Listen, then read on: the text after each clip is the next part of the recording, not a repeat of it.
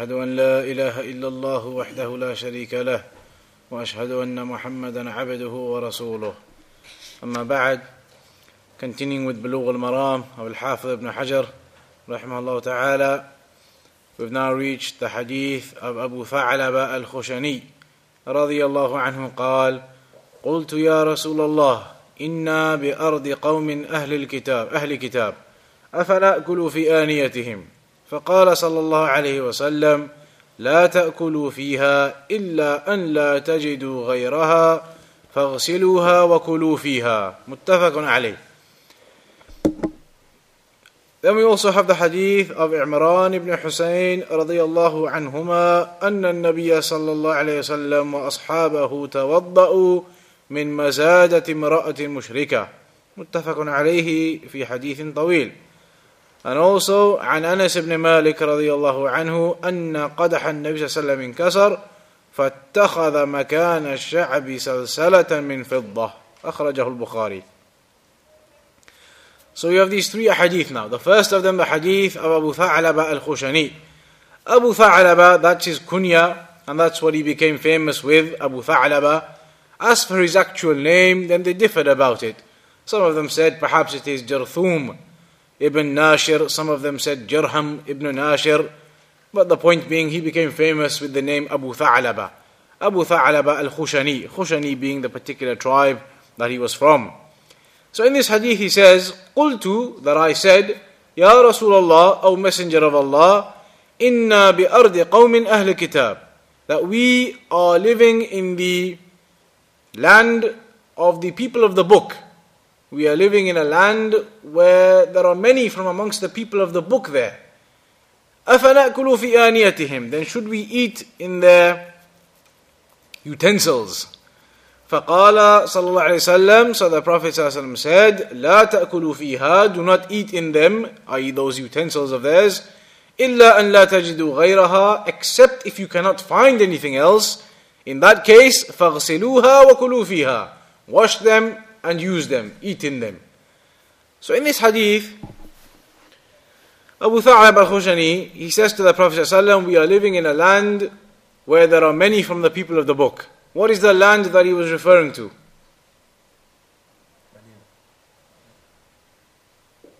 It was Sham. Sham was the area that, li- that they were living in at that time. And it was known that at that time, Sham that was an area where there was many from the people of the book residing in it. So he says that we're living in this land where there are many from the people of the book.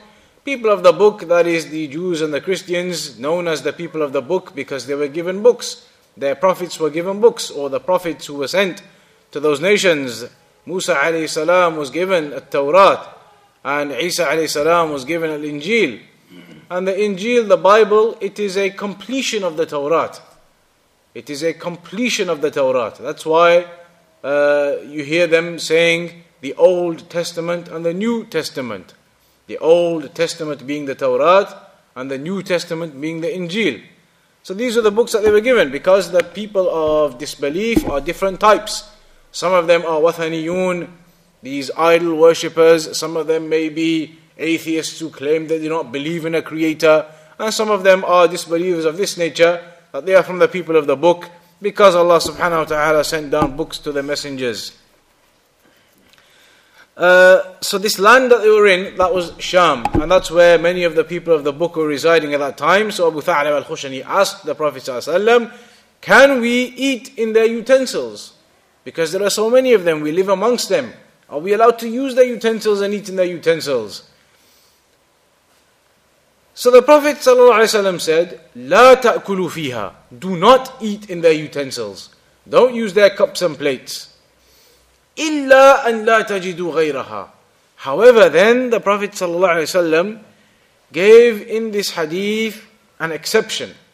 The exception being if you cannot find any other utensils. If you do not have any other utensils, فَغَسِلُوهَا فَكُلُوا مِنْهَا or فِيهَا then the Prophet ﷺ said, then wash them and eat in them. So here, Shaykh Salih al-Fawzan, hafidhahullah, he says, the Prophet ﷺ permitted for them to use those utensils with two conditions. الشرط الأول أن لا يجدوا غيرها. that they cannot find anything else. There is nothing else available.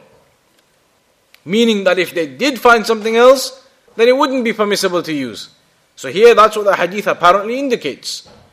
That if you cannot find any other utensils, then you can take the utensils of the kuffar, wash them and use them. The second condition is that you must wash them. الثاني أن يغسلوها قبل الاستعمال بالماء. That before they use them, then they must wash them. So this is what the Prophet ﷺ indicated in this hadith. The Shaykh says, فظاهر هذا الحديث المنع من استعمال أواني الكفار إلا بهذين الشرطين. Apparently this hadith seems to indicate that it is impermissible to use the utensils of the kuffar except with these two conditions. One, that you cannot find anything else. And secondly, that if you are in that situation where you cannot find anything else, you can use them, but only if you wash them first. That's what this hadith indicates in brief. The full details of it will come to at the end. Then the second hadith in brief. The hadith of Imran ibn Hussein, where he said that the Prophet ﷺ and his companions they made wudu in a water skin. A water skin is what they used to have sometimes. They might take some skin or some lining of a particular organ of an animal and they make like a leather pouch, like a leather, like a bag. They make a bag out of it and they can pour water in it and tie the top of it and that water stays in that bag. So they had these types of pouches, these types of water skins. In this hadith it mentions that the Prophet ﷺ and his companions, they made wudu from a water skin that belonged to a mushrika woman belonged to a disbelieving woman, and a, a polytheist woman. So they made this wudu from the water that was in this pouch that belonged to this disbelieving woman. So that pouch is a utensil of the kuffar. So this hadith indicates that it's permissible to use the utensils of the kuffar. Apparently now this hadith indicates ظاهر حديث عمران بن حسين جواز استعمال أواني الكفار من دون شرط. This hadith seems to indicate that you can use the utensils of the kuffar without any conditions.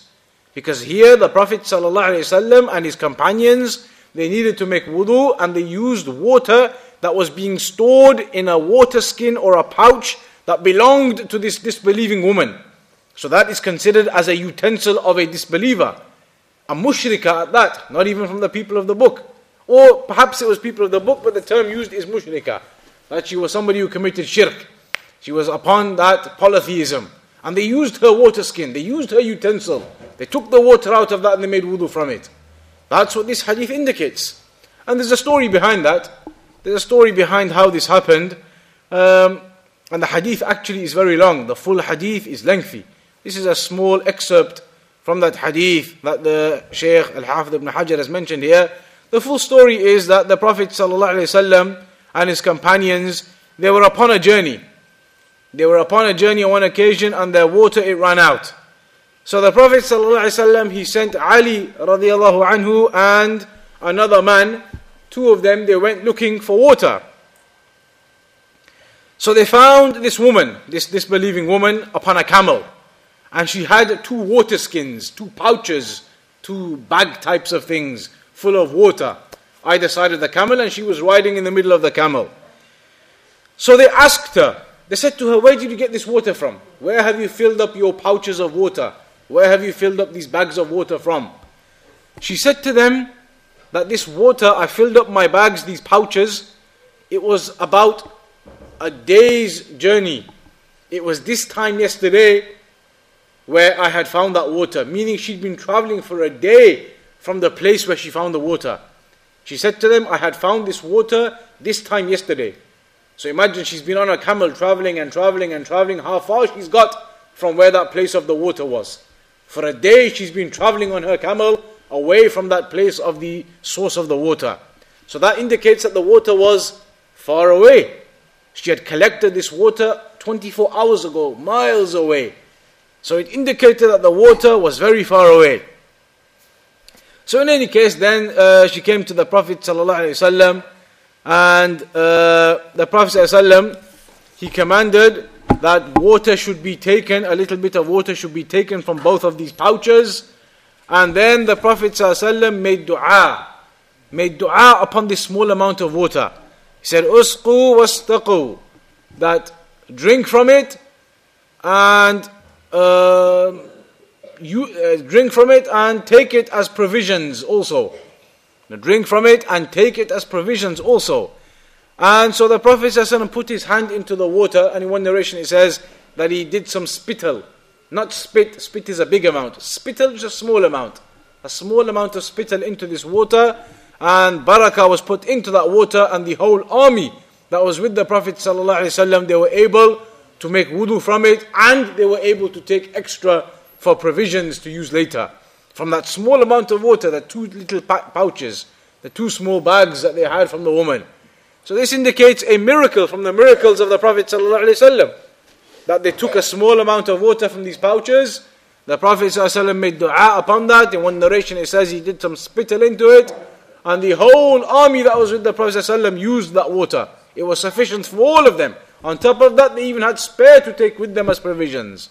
So this is one of the miracles of the miracles of the Prophet ﷺ. And there's other examples of that. There are other examples of where this type of thing happened. There's another narration where the Prophet ﷺ, he was out in the battle of Tabuk and they ran out of provisions. When they were out in the battle of Tabuk, they ran out of provisions. So the people they came to ask the Prophet ﷺ, they said to him that we've run out, shall we slaughter some of our camels? They had camels with them as a part of the army. Camels that they can ride on as they are going along for battle. So some of the companions, some of the people, they came and said to the Prophet ﷺ, Shall we just slaughter some of our camels that we've got with us? The ones that we were using to ride and to take our weapons and things like that. Shall we just slaughter one or two of those or some of those and eat them? So the Prophet ﷺ allowed them. He said, Yes, you can do that. He allowed them to do it.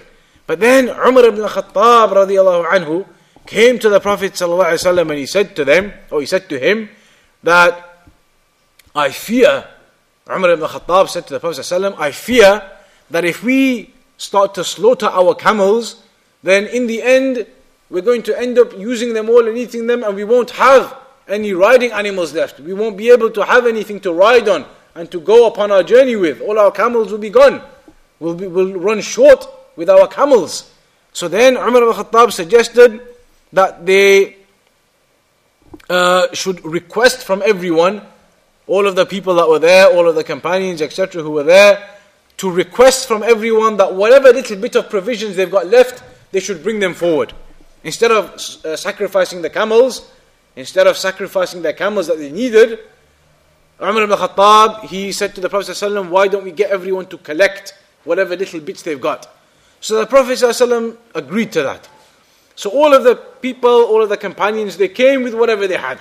Some people had a little bit of wheat, some people had a few dates. Some people had some other uh, nuts and whatever it might have been. They all had little bits and bobs. All had little bits of food. And they came and they brought them together. And they laid them out on a, like a cloth. They laid all of this food out that they had. Then the Prophet ﷺ, he made dua upon that. And then when the people, they carried their food away, it filled their utensils. That was from the barakah of the Prophet ﷺ upon that small amount of food. So these are some of the examples that are mentioned about uh, the Prophet ﷺ and the miracles of the Prophet ﷺ.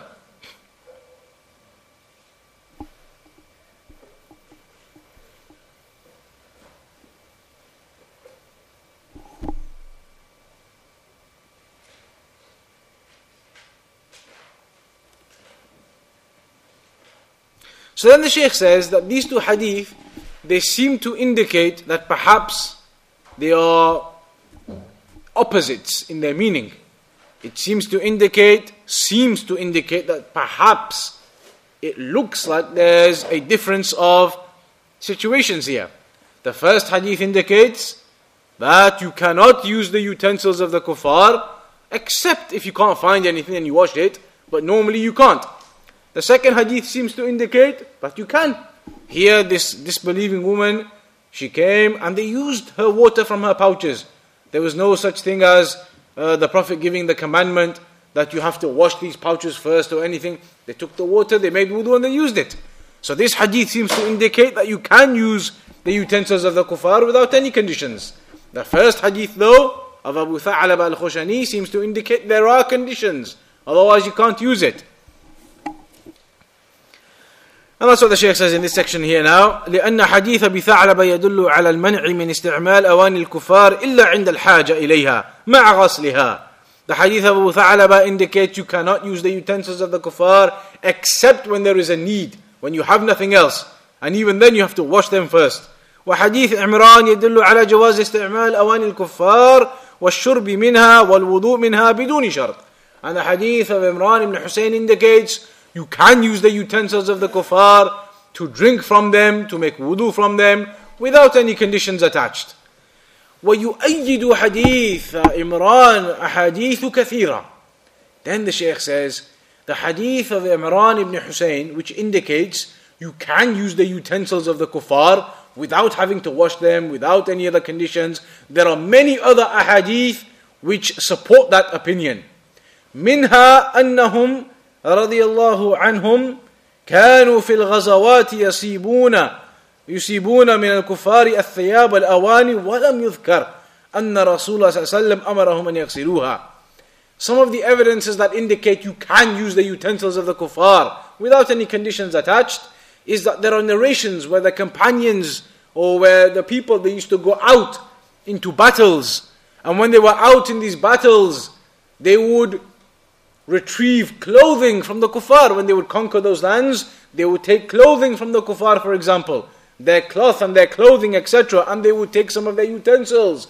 After uh, defeating them and winning them in battle they would recover some uh, utensils from them some clothes from them and they would take them and use them. And it is not mentioned anywhere that the prophet ﷺ used to tell them or command them that if you do go out in battle against the disbelievers and you defeat them and you end up finding utensils and clothes, that you have to wash them first before using them. There is no narration of that type. So it is known that they used to take those utensils and clothes after defeating the kuffar and use them without any washing mentioned, without any commandment of having to wash them. وكذلك كانت مصنوعات الكفار من الأواني وغيرها والثياب التي ينسجونها ويصنعونها كانت تأتي إلى أسواق المدينة وتباع ولم يذكر أن النبي صلى الله عليه وسلم أمرهم بغسلها Also the Shaykh says here, Shaykh Salih al-Fawzan حفظه that the clothes of the kuffar and the utensils of the kuffar, even in those days, through trade, some of those utensils and clothes of the kuffar, they used to come to Medina and be sold in Medina. Some of these tradespeople, they would end up buying clothes of the kuffar and utensils of the kuffar through the routes of trade and end up selling them in Medina. So they would be originally produced by the kuffar, those utensils and those clothes, and they were being sold in Medina. However, it's not narrated anywhere that the Prophet ﷺ used to say that these clothes and utensils that are produced, manufactured by the kuffar, you have to wash them before you use them. It's not mentioned anywhere. So that is another evidence that you can take their utensils and clothes and wear them and use them without having to wash them. So these types of evidences فهذه أدلة على أن أواني الكفار وثياب الكفار وما صبغوه وما نسجوه وما صنعوه أن الأصل فيه الطهارة ما لم تعلم نجاسته فيغسل. These ahadith indicate that the utensils of the kuffar, the plates and the cups of the kuffar, and the clothes of the kuffar, and those other things that they uh, dye and they make and they manufacture and their products, that they are in their basis fundamentally pure and they can be used. Unless, of course, you know that there is some impurity on them, then you wash it. But otherwise, the basis of this issue is that their utensils, their cups, their plates, their clothes are pure to use. Why is that? Remember, we said that impurity is two types. Impurity is two types. What are the two types of impurity? So there is a physical impurity, there is a physical impurity. Feces and uh, urine and uh, these types of things are physical impurity. What's the other type of impurity then? You have physical impurity and you have. Well, what's, what's invisible impurity then? What's abstract impurity? There's something else that's being spoken about really when we say abstract impurity. The impurity of the kuffar. What's the impurity of the kuffar? Spiritual. It's like a, you could say the word like spiritual or abstract impurity. It's an impurity of shirk in their hearts. A kafir, if he washes himself with all of the shampoos and the soap and everything, completely washes his body, is his body impure to touch? It's not. If you touch a kafir's body, that doesn't mean that you've become impure now. Imagine, imagine in that example now, you have a kafir, he's washed himself completely, everything clean. Physically, is there any physical impurity on him now? His skin is like our skin, skin is skin. Physically, there's no impurity on him, but the impurity is in his heart. Here, the kuffar, that's what it meant. The impurity of the kuffar is not physical impurity. It doesn't mean that their skin has always got urine on it everywhere or it's got their stool on it everywhere. The impurity of the kuffar is shirk in the hearts. It's that abstract type of impurity. that invisible impurity, as the brother said. That it's not physical on their skin, it's not physical things, it's an abstract impurity. That's why the utensils, if they wash them and they clean them, the utensils are clean. Their clothes, if they wash them and clean them, their clothes are clean. Whatever they make, it's clean. You can't say it's impure. It hasn't got urine on it, it hasn't got stool on it, it hasn't got other impurities on it, it's pure. The impurity of the kuffar isn't physical, it's an impurity which is of shirk. Physical impurity, obviously, when they go to the toilet and they don't clean themselves, that becomes a physical impurity afterwards for some of them. But the asl is that the impurity of the kuffar, we don't say it's a physical impurity, it's an abstract impurity of the heart. That's why the utensils and their clothes can be used without condition. That's what's mentioned so far.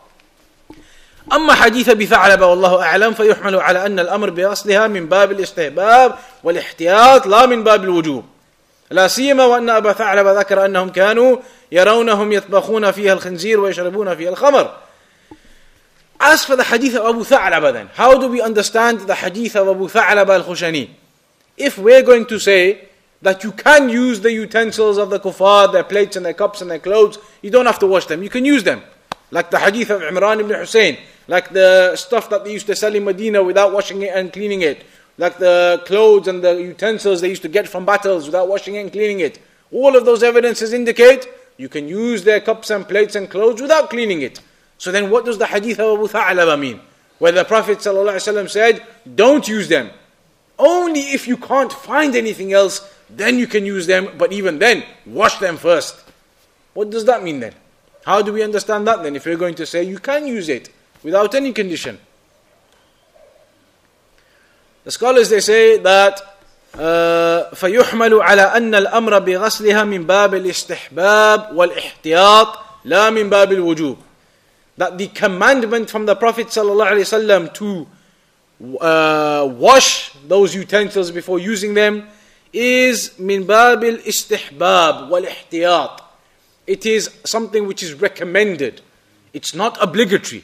It's something which is recommended and it is something which has precaution within it. It is something which has precaution within it. That you're making sure. You're making sure then that it is clean. Especially because Abu Tha'lab al Khushani, he had uh, mentioned that they used to see the kuffar using their cups and plates to cook pig meat inside of it. And they used to see the kuffar using their cups to drink alcohol in it. So then, to be cautious, to make sure that this particular utensil isn't one of those that they had their pig and their drink and their alcohol in, wash it to make sure. So it's from recommendation. It's something which is good to do. It is recommended that you wash their items before using it because of this is what's mentioned that Abu Tha'laba he said that they used to see them using their plates and utensils for cooking pig uh, and also for drinking alcohol. So, out of recommendation and something which is precautionary, then you wash those utensils, but not out of obligation. Uh, فيكون هذا الحديث مبنيا على سبب وهو أنهم كانوا يستعملونها في النجاسة. so this hadith, it is built upon that purpose, upon that reasoning.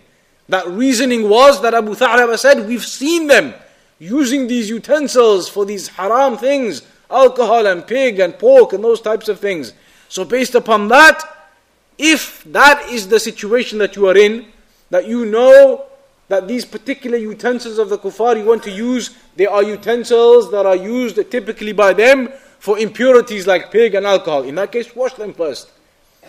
But if that is not the case, you go to a shop, a kafir shop for example, he sells plates, brand new plates that haven't even been used yet. Are we going to say, no, you have to wash those? They haven't been used for anything yet, let alone pig and alcohol, they haven't been used for anything. So you don't have to wash them. It's from istihbab, recommended to wash them. But there's no obligation. But this hadith seems to indicate that if you are aware that these particular utensils are being used for haram things, they are being used by the kuffar for pigs and cooking that type of meat and drinking alcohol, then you should wash them. وما كان كذلك فإنه يغسل. أما ما لم يشاهد ولم يستعم وهم يستعملونه في النجاسة فالأصل أما ما لم يشاهد وهم يستعملونه في النجاسة فالأصل فيه الطهارة. As for if you do not witness, you do not witness them using these utensils for impurities, then in that case you can take them and you can use them. There isn't uh, an obligation that you have to wash them. But the, the, the condition here seems to indicate if you are aware that certainly this plate has been used for pork and this cup has been used for alcohol. In that case, you must wash it then. You must wash it and then you can use it. But if that is not the case, then the asal is you can use it without having to wash it. That is because we said the impurity is abstract, not physical. That is in the ayah in Surah Tawbah. يا أيها الذين آمنوا إنما المشركون نجس فلا تقربوا فلا يقربوا المسجد الحرام بعد عامهم هذا. Oh, you who believe, indeed the mushrikeen, they are najis, they are impure. But what does this impurity mean in this ayah? The impurity of shirk. فالمراد به نجاسة الشرك. The intended purpose here is the impurity of shirk. وليست نجاسة الأبدان. And the meaning isn't that they are physically impure in their bodies. Their bodies physically, that's not the meaning. The meaning is the impurity of shirk in their hearts. فنجاسة الشرك نجاسة معنوية. So this impurity of shirk, it is like this abstract type of impurity, not physical. ونجاسة الشرك لا يطهرها الماء. and the impurity of shirk cannot be purified with water. The impurity of shirk cannot be purified by water. If some, if a kafir is a kafir, he's upon shirk, just because he has a ghusl, has that shirk come out of him now? So the impurity of shirk cannot be cleaned, cannot be purified with water. That is purified by tawheed. But the physical impurities are purified by water. You have some urine on you, wash it off with water and it purifies it But the impurity of shirk, it is not washed away with water. Instead, it is the tawheed that cleans and purifies that impurity. So then the Shaykh concludes الصحيح ما ذهب إليه جمهور أهل العلم أن أواني الكفار التي يستعملونها وثيابهم التي يلبسونها ومصنوعاتهم التي يصنعونها ويصبغونها وينسجونها أن الأصل فيها طهارة. The correct opinion that the majority of the scholars have gone to that the utensils of the kuffar which they use utensils that have been used by them. We're not talking about necessarily new ones from the shop, even utensils that they have used, and clothes that they have used, and uh, utensils and clothes that they have manufactured and produced.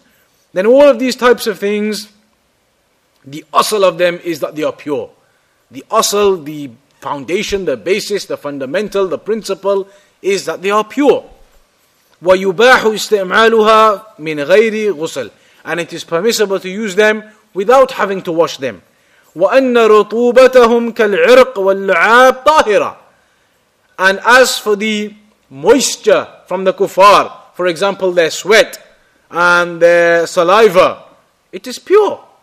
You cannot say that the sweat of a kafir is impure. If you touch it, you have to have ghusl. It's pure. The impurity is not physical. لأن الآدمي طاهر. Because a human he is pure من النجاسة الحسية ولو كان كافرا. A human body physically is pure, even if it's a kafir. Even if it's a kafir, his skin is skin. We have skin, they have skin. Skin, if you wash it with soap, it becomes clean. If a kafir washes himself, it's clean. So the impurity isn't physical. The impurity is the heart, which is the shirk for them. Something else which proves that the impurity of the kuffar isn't physical is what? Who can think of another example that proves that the impurity of the kuffar is not physical impurity? Is it permissible to marry kuffar? Hmm, so it's permissible for the men to marry from the people of the book, Christians and Jews, with certain conditions. There are certain understandings to that that they are chaste women, etc. These things they come into this issue. But generally speaking, that will come to it when we get to the chapter of marriage, inshallah. But now, it's permissible, generally speaking, as the rule is, for a Muslim man to marry a Christian or a Jewish woman.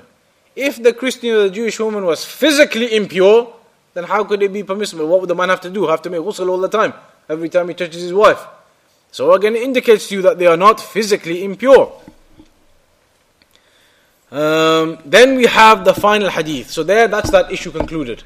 That issue is that the cups and the plates of the kuffar, if you know definitely that these particular cups and utensils, the kuffar, they use them for haram things and impure things like pork and alcohol, then you have to wash them before you use them. But if you don't know that, then the asl and the basis is that their utensils and their clothes and their manufactured items and their production, it's permissible to use and it's pure without even having to wash it. You can go to the shop of a kafir and buy some clothes from him and you can use them and wear them without having to wash them first. You can go to the uh, uh, uh, uh a pottery shop of some kafir and buy some cl- cups and plates and use them without having to wash them. It's not an obligation in that instance. The final hadith, the hadith of Anas radiallahu anhu, أن قدح النبي صلى الله عليه وسلم انكسر فاتخذ مكان الشعب سلسلة أو سلسلة من فضة. The hadith of Anas ibn Malik, and we already mentioned, I think, that Anas ibn Malik, he was the servant of the Prophet sallallahu alaihi wasallam, and the Prophet sallallahu alaihi wasallam had a qadah. That is a type of utensil. It's a type of utensil. الإناء الذي كان يستعمله النبي صلى الله عليه وسلم وَكَانَ إِنَاءً مِنْ خَشَبٍ And it was a, a, utensil, a type of vessel, a cup or a plate type of thing that was made from wood. In kasara, it broke. This particular utensil of the Prophet ﷺ, it broke. Meaning not broke completely smashed, but there was a crack in it. There was a crack that occurred within this utensil of the Prophet ﷺ. فَاتَّخَذَ مَكَانَ شَعَبٍ uh, So he put into this crack, the place where this crack was, uh, فاتخذ مكان الشعب سلسلة من فضة silver he put into this crack an amount of silver a type of silver meaning he filled that crack with some silver and this is an issue that we briefly mentioned previously already here now uh, Abu Dawood has a, the, the narration also أن قدح النبي صلى الله عليه وسلم كان فيه حلقة من حديد فأراد أنس أن يجعل مكانها حلقة من فضة فقالوا له لا تغير شيئا من صنعه رسول الله صلى الله عليه وسلم فتركه فهذا دليل على أن أنس لم يغير شيئا في القدح وأن الذي وضع هذه الحلقة وهذه السلسلة هو رسول الله صلى الله عليه وسلم So this narration indicates that the one who put the silver into that crack and to fix it was the Prophet ﷺ himself and not Anas, because some narrations they seem to indicate that it was Anas ibn Malik who did that. But the reality it was the Prophet ﷺ who himself did that. So this crack, it was filled up, it was uh, sealed up with silver.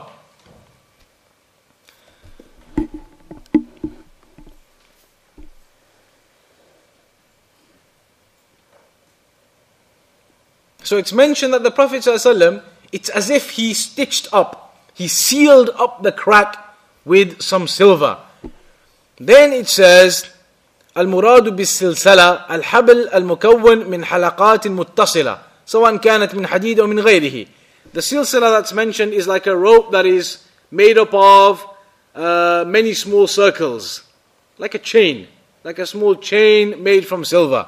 And that is what was used to put into this crack to fill it up with. فهذا الحديث فيه دلالة على جواز تضبيب الإناء إذا انكسر بضبة من فضة من أجل إصلاحه. This is the issue that we previously mentioned that it is permissible to fill a crack in a utensil to fix it with some silver. ويكون هذا مستثنى من الأحاديث السابقة and that is the exception to the previous ahadith that said الذي يشرب في آنية الذهب والفضة إنما يجرجر في بطنه نار جهنم that the one who drinks in the utensils of gold and silver then it is the fire of paradise that he's drinking لا تشرب في آنية الذهب والفضة ولا تأكل في سحافها do not eat in the uh, utensils of gold and silver and do not drink in their uh, do not drink do not drink in the utensils of gold and silver and do not eat in their plates all of those we mentioned gold and silver utensils you cannot use them but this is the one exception where a little bit of silver is allowed if you have a crack in a utensil you can fill it up with that small amount of silver and that is something that we mentioned already what if you have a small crack in some utensil and you fill it up with a small amount of gold Permissible or not? Impermissible. It is only silver that is allowed. And like we said, Shaykh Falah, Hafidahullah, when he was describing or explaining this issue, he said nowadays people don't really understand this issue because it's not really implemented. If you break your cup now or a crack happens in it, then straight away the people will just brush it up and throw it up into the bin. Nobody cares about fixing a glass now or a cup now that you can buy for 10p. But this is something that they used to do in those days when their cups and their utensils were only a few in number. If a crack occurred, they would have to fix them. So here the Prophet ﷺ fixed that crack by sealing it up with the silver. And that is permissible. So to round this off now, the issues that are mentioned in all of these ahadith, المسألة الأولى في حديث أبي ثعلبة رضي الله عنه مشروعية سؤال أهل العلم. This is one of the benefits that can be taken from these ahadith, which is that you ask the people of knowledge if you do not know. Abu Tha'laba al-Khushani radiallahu anhu, when he wasn't sure about the utensils of the kuffar, he went to the Prophet ﷺ and he asked him, What do we do? Are we allowed to use them or not? And that indicates the principle as mentioned in the Quran, فَاسْأَلُوا أَهْلَ الذِّكْرِ إِن كُنتُمْ لَا تَعْلَمُونَ Then ask the people of knowledge if you do not know. المسألة الثانية في الحديث النهي عن استعمال أواني أهل الكتاب إذا كانوا يستعملونها إلا بشرطين. In that one, in the hadith of Abu Tha'laba, it indicates you cannot use the utensils except with two conditions, and that is if you can't find anything else and if you wash it. However, as we've now indicated, that the hadith of Imran ibn Hussein and all of the other evidences indicate that that is only recommended and out of precaution. And if you know that they are using it for those uh, impure things, otherwise it is not an obligation to have to wash them because the impurity of the kuffar is not a physical impurity. And that is the summarization of that issue. And by that we conclude the chapter concerning the utensils of the kuffar. What is the point of this final ahadith about using the utensils of the kuffar? We're talking about purification here. What's the link? The link is clear. Imagine now you need to make wudu and you have some water, but it, the water is stored in a utensil from the utensils of the kuffar. That water is in a utensil from the utensils of the kuffar. Are you allowed to use that water to make wudu or not? Is it pure or not? Then the answer here is yes. Even if it is poured in a utensil, a cup or a vase or a, uh, a bowl that is from the kuffar, you can use that water, it's pure. The utensil is pure. And that is the purpose of mentioning this in this chapter. That is the end of that chapter, and inshallah from tomorrow we'll begin the chapter Bab Izalat al Najasa wa Bayaniha. The chapter concerning removing impurities and explaining that. The different types of impurities and how they are to be removed. For example, alcohol, if some alcohol falls on your clothes or things like that. These types of issues we'll go on to discuss next. Uh, also concerning the issues of uh, semen and intercourse and how to make a purification from that. These types of issues, inshallah, we'll begin with from tomorrow. So we'll conclude there for now.